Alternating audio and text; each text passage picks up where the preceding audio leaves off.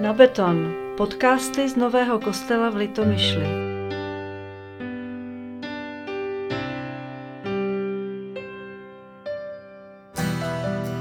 Jedním z výrazů, kterým nazvou Němci zbožného, je slovo from. To také znamená vynikající a zdatný. Zbožný a bohabojný je tedy statečný, spravedlivý a dobrý. Němečtí jazykovědci vidí, že from pochází z řeckého promos, tedy toho, kdo je vepředu a kdo vede. Jenže zbožný a bohabojný je v moderním prostředí synonymem slabého, úzkostného a dokonce bezradného. Jak moji přátelé nekorektně říkají, pobožný jsou socky, zbožní psy. Jak se to té zbožnosti stalo? Vraťme se k té Němčině. Z efektivního, statečného, spravedlivého, jak se užívalo slovo from v 15. či 16. století v Luterově Němčině, se stalo něco tak divného, změkčilého a nepoužitelného přibližně ve století 17. a 18. A nejen v Německu a v Němčině. Zbožnost, Fromlichkeit, vyklidila pole latinskému pojmu. Protireformace radši užívala latinské pietas. Zbytkoví luteráni v pojetí Mikuláše Ludvíka Zinzendorfa je následovali a říkali svému typu zbožnosti pietistische Bewegung, pietistické hnutí. Vraťme se k češtině a smyslu slova zbožnost. Měli jsme ctít vládce a uctívat Boha a tu z něčeho, co mělo přinést moc a sílu slušného chování do rodiny a vůli k prosazování spravedlnosti a práva do společnosti, je najednou karikatura na boženství po božnosti a z božnosti, jako zbytkového množství boží přítomnosti.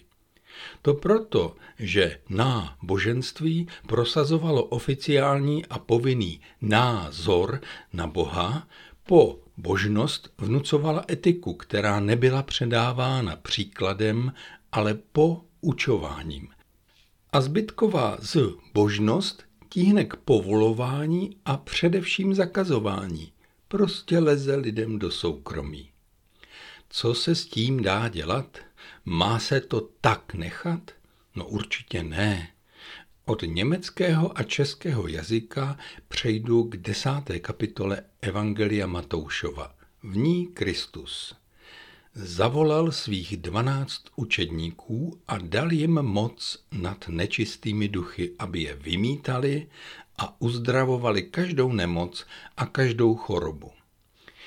Jména těch dvanácti apoštolů jsou Šimon, zvaný Petr, jeho bratr Ondřej, Jakub Zebedeův, jeho bratr Jan, Filip, Bartoloměj, Tomáš, celník Matouš, Jakub Alfeův, Tadeáš, Šimon Kananejský a Iškariotský Jidáš, který ho pak zradil.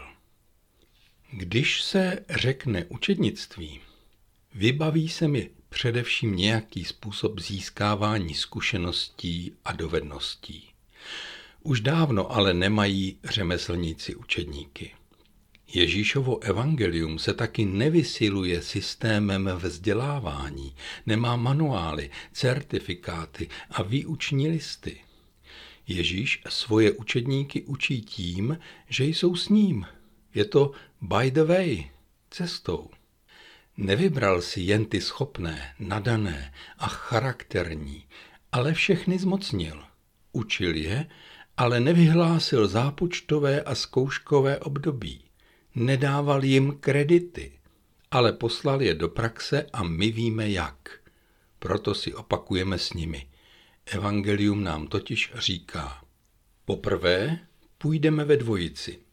Asi i těch dvanáct a určitě těch sedmdesát učedníků pán poslal v párech. Tedy jdu s kolegou, třeba i s tím, kterého bych si jinak nevybral. To pán mi vybírá a jeho cílem není poslat dva vzdělance anebo dva lopaťáky. Dvojice má význam vzájemné úcty a posily. A učedník se cestou učil pěstovat vnímavost, naslouchání a vděčnost za kolegu. A tím už předával. Bylo hned vidět, zda jsou jejich názory k něčemu. Mluvím-li s lidmi o církvi, tuším klamné představy o lidech, jak těch uvnitř, protože si myslí, že vstoupili mezi ty lepší a dávají najevo zklamání z toho, co je to za lidi. A mylné představy mají i lidé zvenčí, protože mají dojem, že by církev měla být automaticky lepší, když je zbožná. No to není. Jsme společenstvím, které si nemaluje žádné představy o lepších lidech, ale usilovně na sobě pracuje. Po druhé, mám dávat, co jsem dostal. Ne to, co bych chtěl dát a co lidé chtějí přijímat, co jde s dobou. Ježíš učedníky nezatěžoval cestou po Samařsku a k pohanům, tam šel pak sám. Učedníci šli ke svým vlastním a kázali o tom, že je království boží za dveřmi. Vždyť přicházelo s Ježíšem. Šli jen o pár kroků dříve nežli on. Měli moc uzdravovat, probouzet mrtvé k životu, malomocné očišťovat a vracet domů a do práce, démony vymítat. Tedy nečaruji, nejsem léčitel, předávám tedy všechno, co jsem dostal. Kladu ruce, protože to pán řekl a stojí zatím jeho schopnosti. Není slavnější služba a podřadná práce. Pozornost není upřena na mě. Dávám jen to, co mám. To další už není mým úkolem. Můj pán jde za mnou. Po třetí, nedělám něco za něco. Kristus řekl, zadarmo jste dostali, zadarmo dejte. Učednictví není řemeslo a živnost, franšíza, tedy sdílená firma a produkty a moje nezávislé účetnictví. Ale já už vidím, že máte na rtech otázku, jak je to s placením farářů a kazatelů. To má několik podob. Nemůžu křtít, podávat chléb a víno, či oddávat za peníze. Nemám taxu. Já rozumím, že ji ani nesmím mít. Podle slov Ježíšových žiju s těmi, kterým sloužím. Neparazituj na nich. Když mají, poděkuji a jsem jedním z nich na jejich úrovni a u jejich stolu.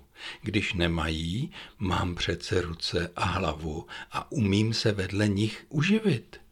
Lidé ale také nesmí parazitovat na učednících, tedy farářích. Chtít od nich službu a žít někde jinde a jinak.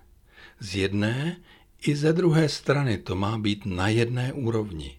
Děláme přece na jedné práci.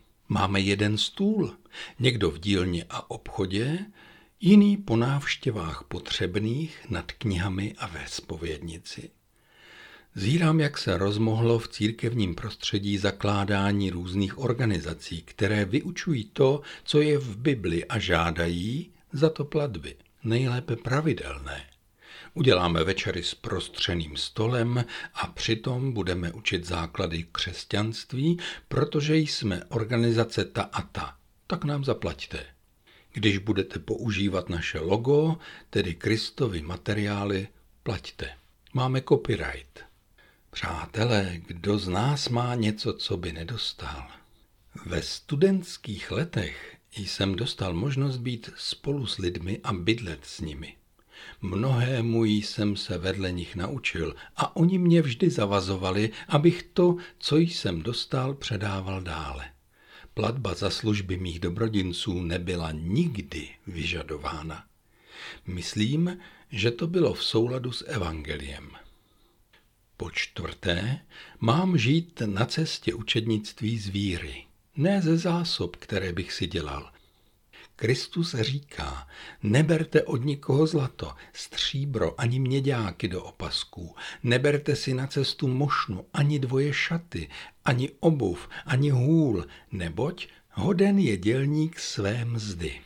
Za nadspanými mošnami a zašíváním zásob do opasků je strach z lidí. Že na učednictví doplatím, že mě někdo okrade a sníží moje nároky a já nedostanu od lidí to, co mám mít spolu s nimi. Platí přece, co říkal pán. Když přijdete do některého města nebo vesnice, vyptejte se, kdo z nich je toho hoden. U něho zůstaňte, dokud nebudete odcházet. Za těmi zásobami je také můj strach, že bych se neuživil, možná i lenost, že se mi nechce živit vlastní hlavou a rukama a tak si budu brát ze zásob. V mošně a zlatu v opascích je strach z Ježíše, že mě neubrání, protože je tak daleko za mnou a protože mě určitě nechá být, tak se musím obstarat sám a mít zásoby.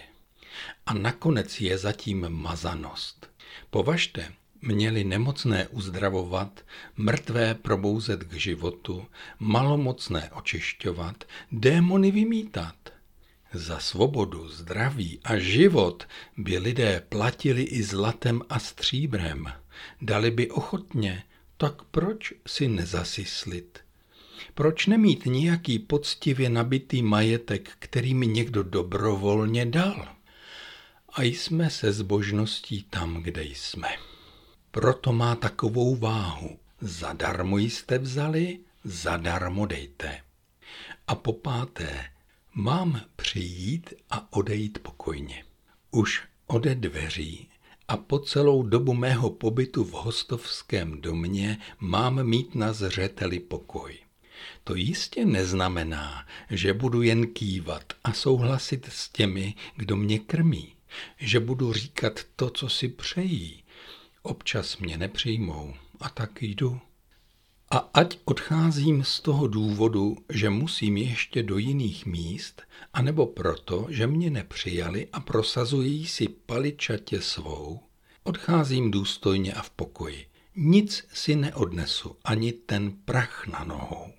Všimli jste si, pán předpokládá, že jeho učedník odchází. Proč ale odchází lidé z církví? Protože jsou učedníci moc usazení, mají majetky a kamarády. A tedy mají i nepřátele a svoje boje. V nich bývají agresivní a příliš úzkoprsí. Pán nelíčí učednictví na růžovo ale předpokládá, že ta cesta bude nebezpečná.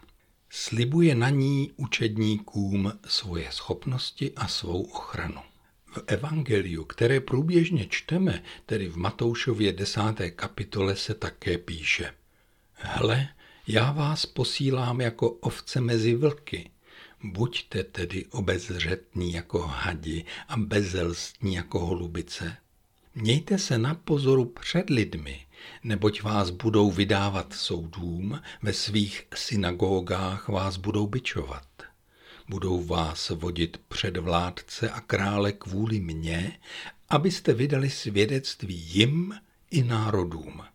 A když vás obžalují, nedělejte si starosti, jak a co budete mluvit, neboť v tu hodinu vám bude dáno, co máte mluvit. Nejste to vy, kdo mluvíte, ale mluví ve vás duch vašeho otce. Vydá na smrt bratr bratra a otec dítě, povstanou děti proti rodičům a připraví je o život. Budou vás všichni nenávidět pro mé jméno, ale kdo vytrvá až do konce, bude spasen.